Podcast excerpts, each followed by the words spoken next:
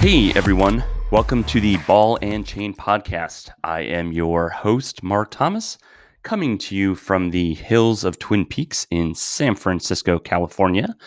I will be doing this solo today, flying solo for you, uh, but I've got a lot of really interesting topics to talk with you about today uh, in light of everything going on in the world uh, with regards to coronavirus, how it's impacting the sports world, its impact on businesses in the sports world, of course, cryptocurrencies, and even get into a little uh, Twitter talk for you today. So uh, I'm going to dive right in because I've got a lot on my mind that I want to talk about with regards to all of the cancellations and everything going on with regards to the major sports leagues and uh, how everything has been handled up to this point with the postponements and cancellations and what we're actually going to be viably looking at here in the coming months from a uh, getting going again perspective for these leagues and a resumption to normal life. So let's start off with first kind of just the state of where everything is at. So basically, all of the major sports leagues, 100% for the last uh, week and a half, almost two weeks now, have been uh, postponed or canceled. Uh, so that, of course, includes all the major American sports leagues, NBA, NHL. Major League Baseball was set to kick off its opening day yesterday, and of course, did not do that. And uh, recently, all the soccer leagues, international soccer leagues like La Liga, Serie A in Australia, uh, the Russian Premier League, etc., have all postponed their games as well too. And so, you know, what does this look like for us, you know, in the coming months from a perspective of when are they going to resume and what is it going to look like when they do resume? And so let's take a look at each one kind of individually here. So MLS, the uh, Major League Soccer here in the United States, they actually have a pretty aggressive timeline. They're actually saying that they want to come back May 10th. Now, I don't know if that's going to happen with all the recent, you know, shelters in place and quarantines. Uh, they came out with that, I believe, a week ago. So things have, of course, possibly changed since then. Um, but that's about six weeks away from technically potentially resuming. Whether that ends up happening or not, not sure. Major League Soccer is, of course, a little bit of a smaller league uh, compared to the NBA and NHL, and they probably have a little bit more flexibility as to when they can say they're going to do things and then when they actually do. Uh, contrast that to the NBA and NHL, which have said that they're not going to be resuming their seasons probably until mid June, and they need to be a little bit more firm in what they state because it's harder for them to just pick up and change if they say mid June and all of a sudden they want to do end of May or mid July, uh, you know, that's harder for them to pivot on that. Now, of course, if they're pushing out further than what they say, that's a lot easier than if they try to speed it up and do it sooner than what they say. But yeah, so just to kind of throw some of these dates out here, we're looking at around May 10th for, for MLS, uh, end of May, maybe Memorial Day for, for Major League Baseball, mid June for NBA and NHL, uh, possibly resume Wimbledon in uh, July maybe August. Uh, and then the Masters for golf is going to be uh, postponed until September. Of course, uh, you probably heard the Olympics uh, in Tokyo that has been postponed until 2021. Um, but let's you know let's just kind of assume that um, even if we can't have fans in the arenas or the stadiums, that we can get these games going again for let's just say all the sports by mid June. So that's another two and a half months uh, at the absolute latest that we're looking at for that. And of course, you know that's really dependent on you know the U.S. and other countries uh, that have, for example, soccer leagues going on, uh, following through on flattening the curve. And we're going to talk more about sheltering in place and flattening the curve and what that looks like. But um, you know, I'm going to be a little bit more on the, I think, uh, kind of middle road uh, side of things where I'm not going to be overly aggressive here and say things are going to resume in mid May. Uh, you know, that's probably best case scenario. But I'm also not going to be, you know, super pessimistic and say, yeah, we're not going to get any these games going again until September. Uh, I really do think this kind of falls somewhere in the middle. And I think mid June feels realistic. Okay. So, with that in mind, what does that look like for each sport? All right. So, let's talk about baseball first. Okay, so if you start in mid June, you've basically have lopped off 60 to 70 games off the schedule. So instead of the standard 162 games, now you're looking at between 90 and 100 games. Of course, you can make up for some of these games by having double headers. You can make up for some of these games by getting rid of the All Star break in July and just playing over those four or five days. You could extend the regular season a week into October. So there's probably a way to make up another 10 to 20 games. So if let's say you lose 90, uh, 70 games, and so you're looking at a 90 game season by starting in mid June, you can probably make that up and get a 100 game season in, uh, get an extra 10 games back in by doing the things I just mentioned. And so I think look, realistically, Major League Baseball should be satisfied and happy if we can get a 100 game season in right? So what does that look like from a competition standpoint or you know which games are you going to eliminate? Well of course you've eliminated all the games in april and may and part of june but one of the other interesting things here is is that interleague play normally creates a big disparity in strength of schedule and difficulty of schedule when you're playing games in Major League Baseball because you know if you're a team in the NL East and you get stuck having to play the AL East, you know in that season, you are you know you're at a huge disadvantage compared to other National League teams that are getting to play the Royals and the White Sox and uh, you know the Indians and stuff. Uh, and Tigers. I guess the Indians might not be that bad, but but the Tigers and Royals and and White Sox are you know a certain advantage if you can play those teams in interleague play versus playing the Yankees and the Red Sox and the Rays. So the first thing is, and I'll give a shout out to Mad Dog Sports Radio. You know, heard this earlier today that, uh, or I should say yesterday that you know what they should do is get rid of in all interleague games for this season.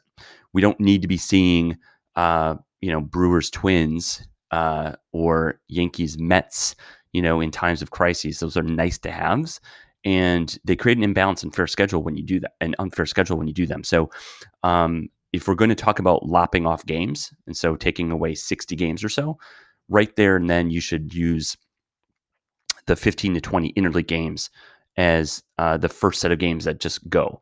And so if those games were set to take place in the second half of June, July, August, and September, when games, uh, you know, will be resuming, you're going to have to replace those games with other games that should be uh, from your league.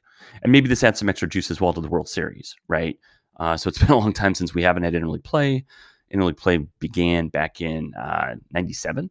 Uh, uh, so we've had 23 years of interleague play. So this is nothing new, but way back in the day, uh, there was no interleague play.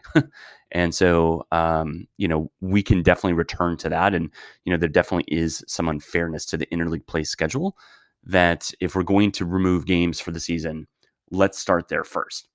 What I don't want to see happening is we try to squeeze in and get 120, 130, 140 games in and screw up the whole uh, playoffs formatting in October to accommodate more games in a regular season. Uh, I've been talking for a long time that the Major League Baseball season is already long enough as it is. Having 162 games in today's day and age, when you've got a million other distractions with social media and technology and smartphones, people just don't have the attention span anymore to sit through a three hour plus baseball game 162 times a year. And so I think you're going to eventually see a 140 game schedule, maybe even 120 game schedule at some point. Um, basically, lop off all the games in April and May, start the season in June, end it September, and have your playoffs in October. So I see this as something that could be a permanent change in the future. And this could be an experiment or a testing ground for that. Now, some people have also thrown around the ideas of having a lot more double headers and trying to get as many games in as possible and possibly going to some seven inning games. I don't like that. Uh, I think there's there's a lot of drama in the last two innings of games, and I think that um, while double headers are great, and by the way, we're looking at day night double headers here. We're not going to be doing back to back double headers for for obvious economic reasons because uh, they want as many uh, people going through the gates and ticketing as possible. But I just I just don't see a, a I don't see going to seven inning games as being a realistic possibility. Um, I just, you know, it just it takes away too much of the, you know, there isn't a ton of drama as there already as there is in baseball. And then if you start removing, you know, your eighth and ninth inning uh, drama from it, then you take away even more drama from it, and that doesn't make any sense. So I think you stick with full nine inning games. You start June fifteenth. You play those four or five games over the All Star break. Um, you play probably an extra five to 10 double headers, and you get rid of all interleague games. And then you create a fair, balanced schedule, and people will be accepting of a 100 game schedule. Uh, I don't think we need to try and squeeze in and get 120 games in here. And I also don't think we should go to an 80 game schedule. I just, at that point, you start to go, well, is it even worth it? Uh, and I'm going to talk a little bit about, um, you know, whether these championships with these shortened seasons will have asterisks or not next to it. But, um, but I think that makes a lot of sense. Okay, so NBA and NHL. So both those seasons were more than 75% complete when uh, the season got shut down a couple weeks ago. So most of the teams in the NBA had played anywhere from 64 to 68 games. Um, NHL even more because they start a little bit earlier in October. And so there's absolutely no reason to come back and play any of the regular season given this, um, given that more than 75% of the season's been played. Um, there's just uh, I get the need to maybe have a, a warm up period and maybe maybe you come back and play two or three games, but I, I, just there's no reason to come back and finish off the rest of the season. There's just not. Um, nobody's going to care about that anyways. Uh, let's talk about the NBA first. I mean, everybody wants to see some kind of combination between Bucks, Lakers, Bucks, Clippers. Uh, obviously, a little bit biased because I'm a Bucks fan, but I don't see anybody else coming out of the East besides the Bucks. Um, and so the only thing that matters in the NBA is that seven game series in the finals, deciding it all. Uh, in fact, which leads me to the point of how do we do the the, the playoffs here to make sure that we get everything in and done in time uh, in August. If you feel the need to add a few extra regular season games before the playoffs for the NBA, then I think you go to a six team playoff format exactly like what the NFL has right now. Top two teams get buys. The first round changes to a best of five series. Uh, so there's added juice uh, for those early first round matchups. And the top two teams are exempt from having to play that, which, by the way, I've been actually advocating for for a long time for the NBA playoffs, anyways, because the regular season in the NBA doesn't mean shit when uh, the top eight teams make it. And the first round is a best of seven, anyways, and everyone has to play in the first round. I've been saying for a while that we should be moving to uh, top six teams in the NBA for the playoffs. Give the first two teams a bye, so there's a, a deep incentive to finish in the top two in your respective conference, and then have the uh, rest of the teams duke it out in a fun, you know, best of three or best of five playoff format. Um, I think that makes a lot of sense, and that makes a lot of sense, especially given all of the shortening of seasons for uh, the leagues for uh, due to coronas uh, to coronavirus issues. Now the NHL is a little bit different because you get a lot more luck in the playoffs. An eight seed can knock off a one seed. A seven seed can knock off a two seed. Happens a lot, uh, or I should say, a lot more frequently in the NBA. It almost never happens in the NBA. Sorry, but the Magic are not knocking off the Bucks. Uh, the uh, the um, I don't know. Let's say it's the Grizzlies uh, are not going to, or Pelicans are not going to knock off the Lakers in the first round. It's just not happening. So I think we can just skip those normal matchups, just go right to the top six teams. Yes, that hurts a little bit on the revenue side of things for the owners. Uh, but you know, desperate times call for desperate measures, and I think this is the right approach that fans would want to see, anyways, and allows you to condense the playoffs and maybe still squeeze in a few regular season games prior to the start of the playoffs. Um, you know, to to get some sense of normalcy. So if you want to get to seventy games, uh, that's fine. You play your extra three to five games in the regular season, stop it there, then start the playoffs. Have the top six teams in each conference, give the top two teams a bye, have the other teams play. Uh, so three versus six, four versus five in a best of three or best of five series. Add some juice to those series. Um, and go from there. Now the NHL, my my thinking there is you still keep all eight teams. Um, you definitely don't need to add any regular season games there because uh, they've already played even more than the NBA. But again, if you want to throw an extra couple of games in so that they, um, you know, can basically almost kind of treat it like an exhibition, you can do that. Um, and then there, you're definitely looking at probably the first two rounds of the playoffs being best of fives in order to to cut to condense this into a, a normal palatable time frame. Now, don't forget the the, the NBA and NHL playoffs on a normal uh, schedule takes two months to complete. So if you're starting in mid June, you're now looking at mid August before you're finished. And so you theoretically could do the entire playoffs there, um, but not if you're not if you're adding games to the regular season, um, because otherwise you're bumping up into the end of August, which then gets into the start of the NFL season, um, and you run risks of scheduling and other issues that could come up. Um, I mean, just as an example, uh, the DNC is having their, uh, you know, convention uh, in Milwaukee in mid July. I mean, what if that runs smack dab into the Bucks hosting some some games? Then um, you're going to have all sorts of these types of scheduling conflicts going on that you're going to have to adjust for. And so, um, you know, at the end of the day, we need to do whatever we can to make sure we have as complete of a playoff structure as possible, especially the conference finals and finals. Those can't be altered. Those have to be seven game series with hopefully the best teams, and same thing for the NBA finals, which leads me to the point of, you know, are fans or people going to look at these seasons with asterisks? Given if they don't complete all the full games, my answer to that is definitely no. Uh, the NBA had a lockout back in 99 2000 where they didn't play a full season. In fact, they only played 50 games that season. Nobody looks at the Spurs as that year as um, uh, you know as an asterisk for one of their titles. Um, people still say the Spurs won you know five titles. Uh, they don't go. They won four plus one in a shortened season. Um, so especially here, I mean, you've played more games than that, 65 to 70 games in the NBA, NBA, and same thing in the NHL. Uh, I don't see any asterisks, uh, assuming you can play, assuming the conference finals and finals have their full best of seven games in each of those and we're looking at the top teams in, in both of those. If if the Bucks and Lakers play in the finals, and um, you know whoever win, uh, whoever may win, wins that series, they'll have earned it. Period. They'll have earned it because that's all we care about, anyways. That's what the NBA championship is, anyways. It's the best of final, best of seven finals between two teams, two of the best teams, or the two best teams. So uh, I don't see any asterisks or any kind of issues coming about.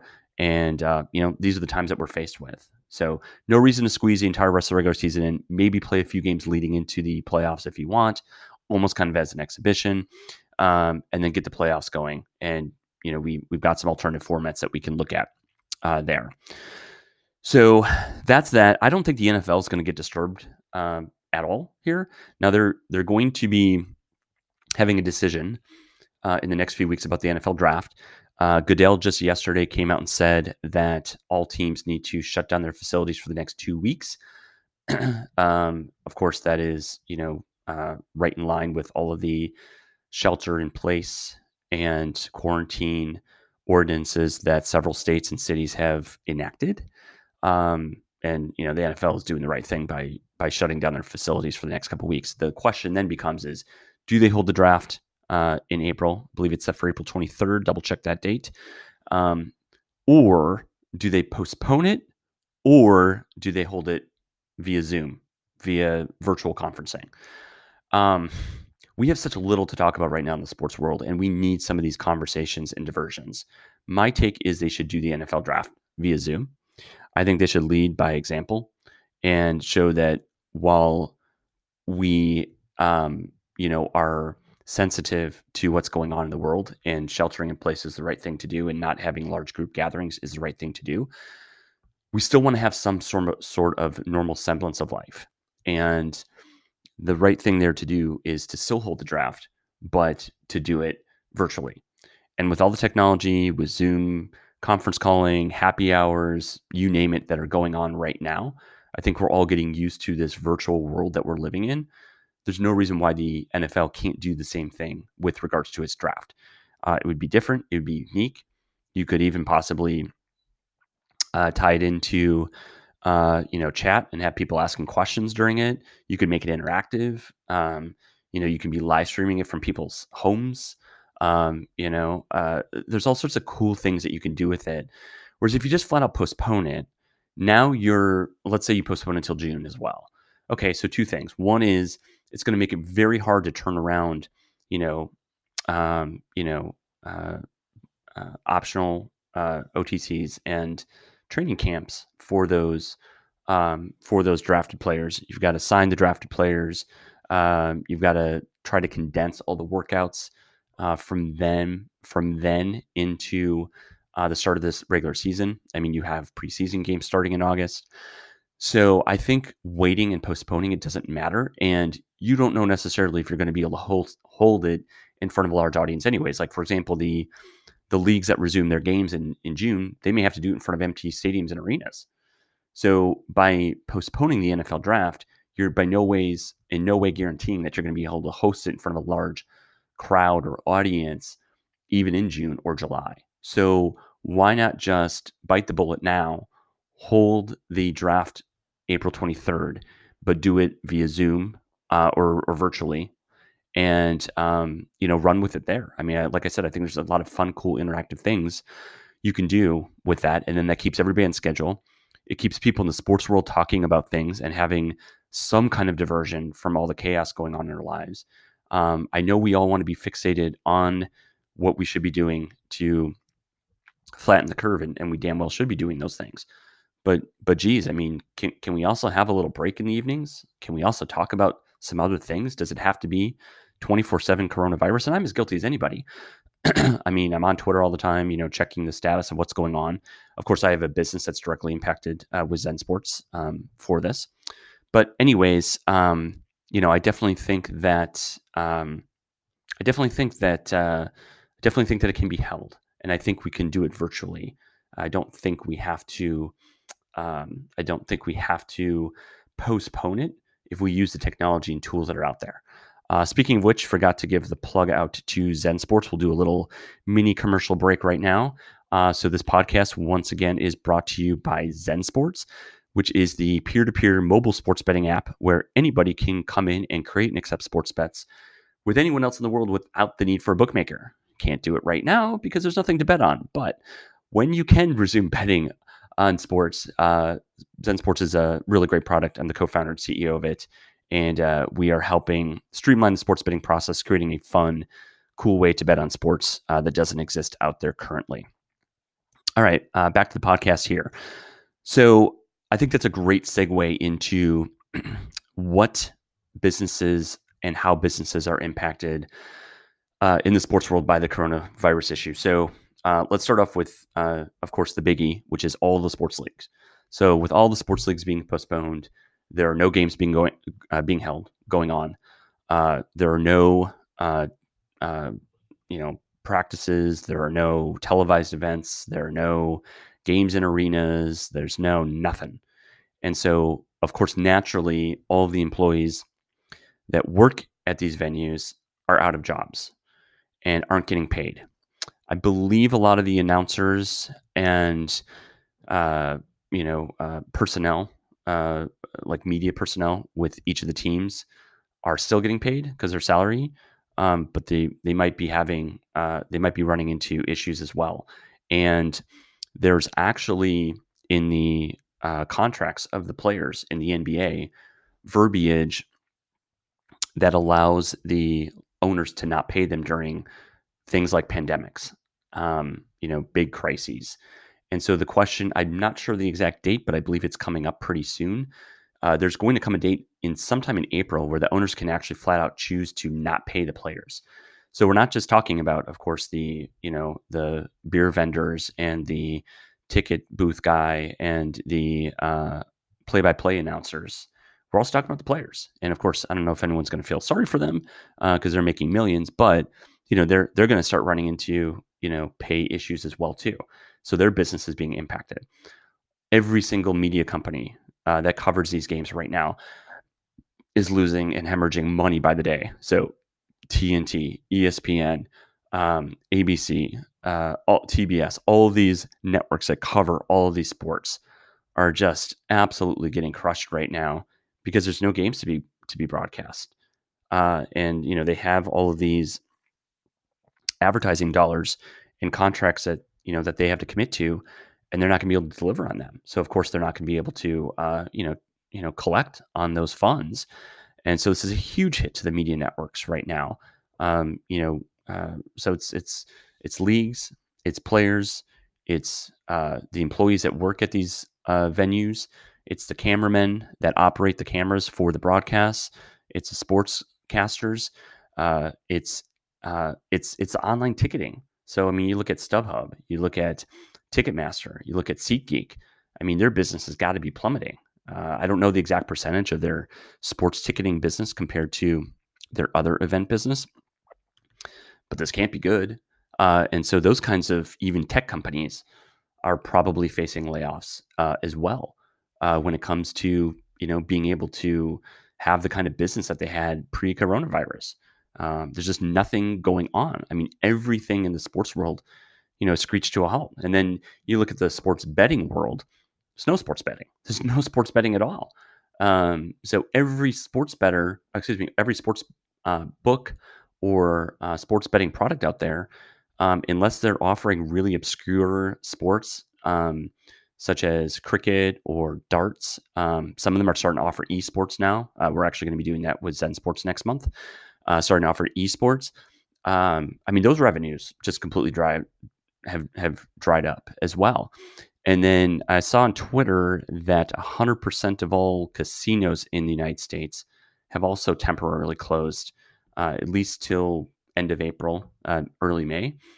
So, um, you know, even though they're not necessarily in the sports world, I mean, some of them have physical sportsbook locations, you know, they're now impacted as well.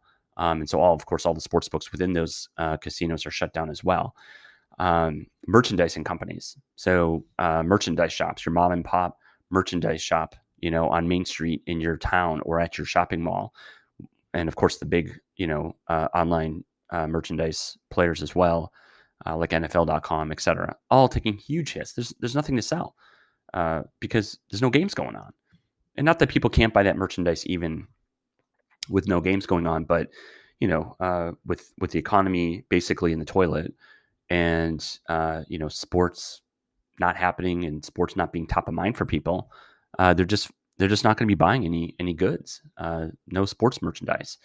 Uh, and while you know maybe rec sports, recreational sports like tennis and golf and stuff are maybe not as uh, big of a market as uh, you know professional and collegiate sports, you know you have that too because everyone's sheltering in place and, and rightfully so. So I mean everyone should be sheltering in place right now, but you have that too. So all of these businesses, I mean, I think the thing that's just really crazy about all of this is that you know when you compare this, for example, to the economic crisis um, and the mortgage crisis and the Great Recession of 2009. That was bad, yes, but it was basically one economic thing, i.e., mortgage-backed securities and um, you know subprime loans that um, ended up defaulting that caused this, you still had everything else going on in the world that people could fall to, right? You know, if if if you were in the mortgage industry and you were impacted by that, or if you were in the investment banking industry and impacted by that, you know, you still could at least go out and have a cocktail with friends and uh, shoot the shit and watch a game and uh, you know try to get away from it all. With this, with the with the coronavirus issue, you know, not only is the whole economy collapsing, but you can't do anything about it. You're holed up in place. And again, rightfully so. We're not trying to say you should be going out there and doing anything, but that's what's so severe about this. And the real huge issue with this is that it has literally shut down the world. Shut down the world. Um, now, on the opposite end, you have certain businesses that are thriving, like food delivery services, uh, movie streaming companies like Netflix and Hulu, food delivery services, uh, Postmates, DoorDash. Uber Eats. Um, you have, you know, uh, the Amazons and the grocery retailers of the world who, uh, you know, have lines out the door. So you have the opposite uh, with some businesses going on right now. But I mean, all sports related businesses, forget about it. All entertainment businesses right now, forget about it. Anything to do with the non essentials of life or outside of the home entertainment, just it's just non existent right now. And so, of course, you know, we're hopeful, um, and I'm hopeful, and all my friends that I know of are hopeful that, you know, we can start to flatten this curve sooner rather than later um, and get back to, you know, get back to a normal way of life. So, um, so that these people that work in these industries uh, can get rehired. A lot of them have been laid off, right? They're not, they're not working right now. And which in turn has a trickle effect. And yes, the stimulus package was passed yesterday, but you know, I mean, let's say you're getting the maximum twelve hundred dollars as an individual or twenty four hundred dollars as a family. Is that really going to be enough to get you to uh, run out and and buy things, uh, buy non essential things? No, you're going to use that to pay your rent, buy more toilet paper, buy more sanitizer, buy more um, paper towels, and so forth. And you know that's not that's not what the economy needs. The economy we need to find a way to get back to the point where we can live a normal, you know, life again. And all these ancillary things come second to everyone's health, and everyone's health is important. Um, but hopefully, we can continue to flatten that curve and, and get back to that that normal way. So, one of the things that I think that's going to be interesting is when we do get back to games being held, are we going to have empty arenas and stadiums? Like, will there be people in the arena and in the stadium attending these games? Will people be skittish about going out public? Even let's say the CDC had originally said uh, two months from what was it, March 10th, so May 10th. Let's call it May 15th, just to round off.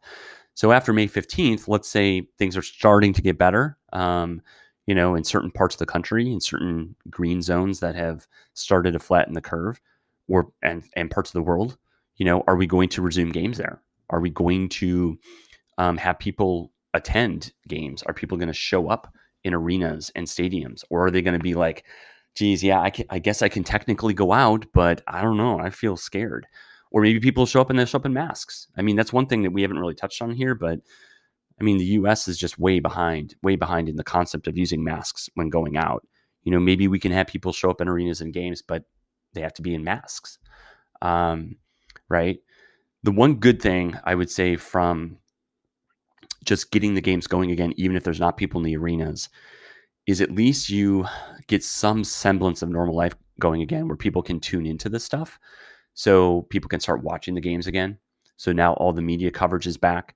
Uh, people can, again, of course, you know, bias here, but people can start betting on the games as well. Um, you know, because they can do it right from their phone, right from their home. Um, so, and speaking to that, I mean, the sports books and sports betting products that are technology first versus the brick and mortars are going to have a huge advantage there, huge advantage, uh, because it's very possible that the casinos uh, stay shut down for even longer than when the games resume. The games resume June 15th, but if the casinos don't reopen until, I don't know, let's say July 30th, uh, 31st, then uh, all the technology sports betting products are going to have a huge advantage over the ones that are purely brick and mortar, right? So um, I think that'll be really interesting to see, you know, when we resume the games, what that looks like. Will it look weird, you know, seeing a NBA conference finals game with no fans in the stands? Yes, but just get the games going again, man. We need we need diversion here at this point, and as long as we can do it safely, um, that's that's I, I, think the way to go. Um, even if it means no fans in the stands, let's do it. Or even if it means everyone's got to be in a face mask, let's do it. Uh, let's just let's get let's get the games going again. But of course, we got to wait until we can do it safely. Um, so I think I think that's what really makes the most sense is wait until it's safe enough. If it's safe enough to do the hold the games, but no fans, do that. And the uh, you know if it's safe enough to hold the games with fans in face masks, do that. And then of course, best case scenario is you know we're starting to get that um, viral R coefficient below one, uh, so that you know it's not uh, you know so it's not one person spreading it to more than one. If we can get that below one, then of course we can resume having large crowds again. And not sure, not sure when that will be. We haven't touched on the crypto markets, so uh, obviously the crypto markets have taken a huge nosedive since we did our last pod, um, and everything else has happened with regards to the quarantines, number of deaths, shelters in place, etc. And so I think when we did the last pod, the Bitcoin was in the nine thousands. Now it's in the 6000s it did dip all the way down to 3700 um, you know at the lowest moment and then bounce back uh, pretty nicely actually. Um, not going to do a ta analysis here. Uh, lots of talk on twitter that'll probably still go back down into the fours or fives uh, specifically bitcoin and then possibly rebound after that. Uh, the broader uh, equity markets of course have uh, done poorly. They bounced back a little since the in the last couple days uh, since the announcement of the stimulus package and other uh, and other news. Uh, but uh, look, I think cryptocurrencies in their core function are going to continue to, um, or we're going to continue to need to show true utility in these cryptocurrencies for there to be an interest in them. Going back to what we've always talked about on these pods, you just can't have trading pump and dump uh, you know schemes going on. Not saying all cryptocurrencies are that, but um, you know, you know, during these times, these kinds of you know crises, especially, uh, it's really really important uh, that we try to find innovative ways in the cryptocurrency and the blockchain world to show true utility uh, for uh, the value of what these tokens and coins can bring. Um, what's an interesting thing is that the uh, there was a, uh, a, recent court ruling yesterday on the Telegram uh, token issue as to whether it's a security token or utility token. So, quick background uh, Telegram came out with their own token. Uh, they proclaimed that it's a Gram token, it's called. Uh, they proclaimed that it's a, a, utility, of course. And the SEC said, not so fast. Uh, we think the way you've issued this token, it's a security. And uh, the uh, first court ruling agreed with the SEC that the Gram token is a security. give you the TLDR here on that is basically Telegram issued the token via SAFT, which is uh, which stands for Simple Agreement for Future Tokens. Um, sold it to invest or sold it to people uh, in kind of a controlled fashion. Um, you know, where there was a, a promise of returns, uh, a reliance of a third party on the value of that token, and there really wasn't a network in place. And there was something called the Bahamas test, where if if the Telegram team left and went to the Bahamas, would the token be able to stand on its own? And the answer was no, um, which I think is really interesting because it really goes and speaks to the fact that you've got to have a network of people using something.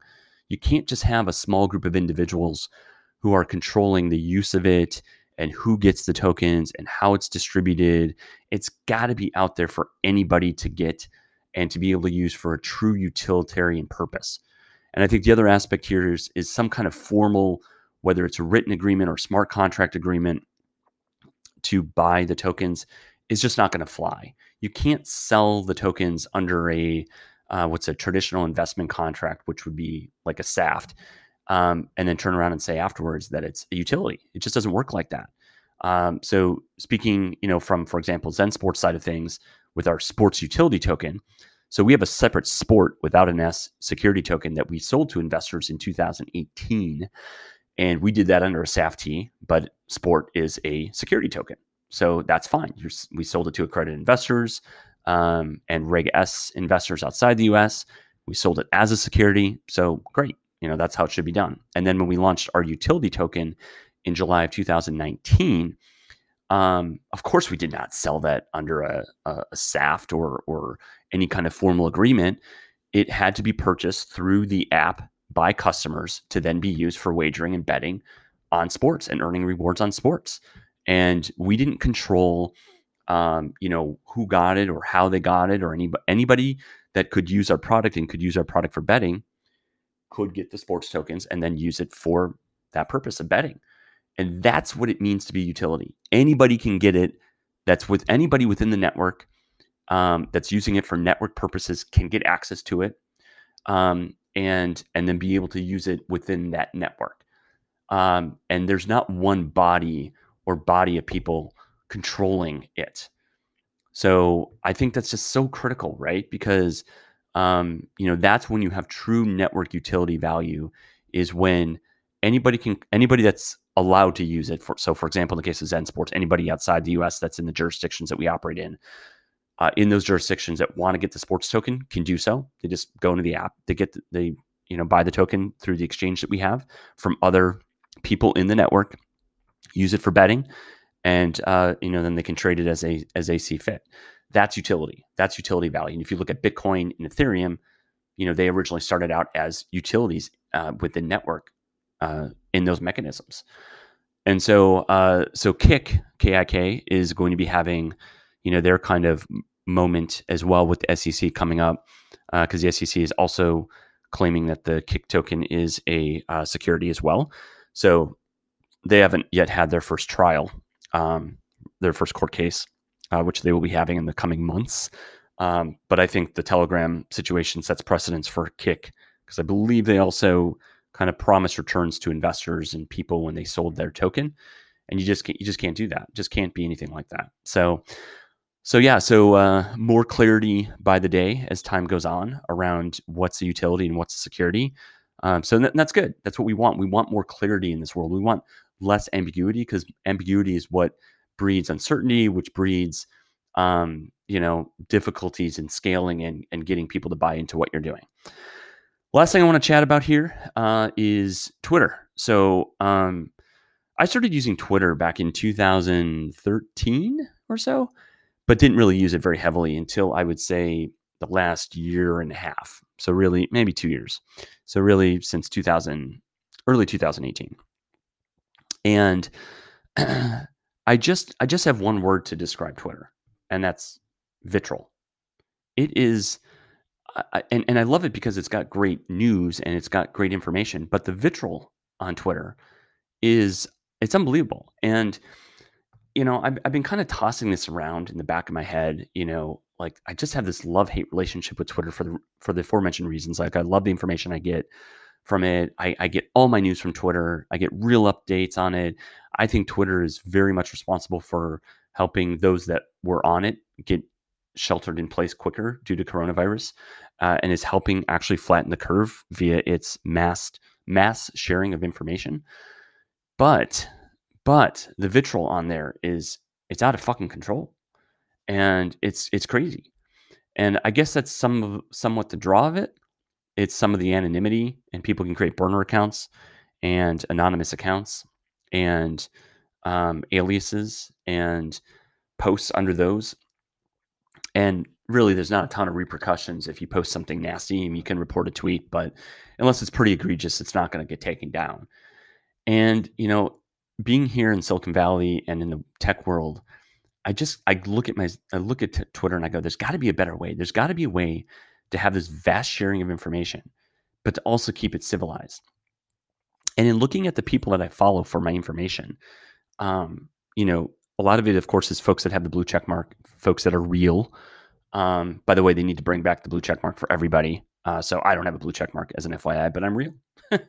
and uh, you know, uh, I guess you can get it if you reach out to them and go through this long process. But you know, it, it got me thinking that there should be a Twitter for verified people.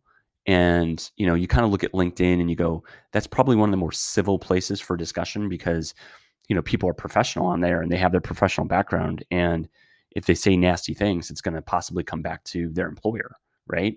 Or to their customers or to their partners and look bad. Um, but at the same time, um, you don't get quite the sharing of information that you do. Uh, so it feels like there should be some happy medium. It feels there should be a way for us to create a product, not us, Zen Sports, but someone out there, some entrepreneur to create a product that has all of the awesome sharings of information like on Twitter.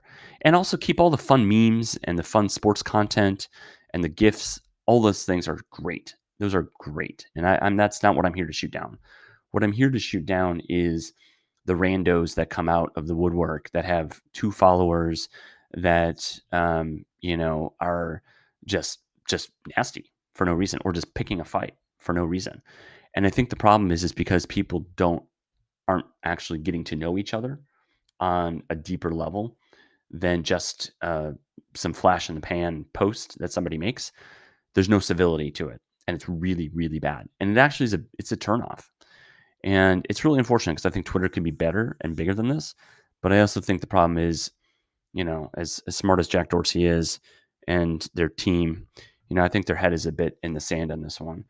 And you know, they're facing issues of how can we monetize and grow, and Wall Street's frustrated, but you know, it would be nice if they could um, find ways to control that better because it's uh, it's really unfortunate. It really it really is. It could be better. So there's an idea uh, for anybody out there. I think uh, if you're looking to create the next new social network, I think create all of the best parts of Twitter while eliminating all of the worst parts. Um, and go ahead and hit me up for more ideas if you have on that. Uh, I'm on Twitter at Entrepreneur SF. So yeah, so I think that concludes uh, today's pod. Um, we're to be having a ton of awesome guests over the next couple weeks. Uh, we're going to be doing a series on those businesses impacted by coronavirus uh, in the sports world um, and anybody touching the sports or sports betting world. So look for those really awesome pods coming up in the next couple weeks. But uh, really enjoyed doing the first uh, solo version, first monologue version. Hope you enjoyed it and uh, keep listening for awesome, great content here in Ball and Chain. Have a great night, everybody.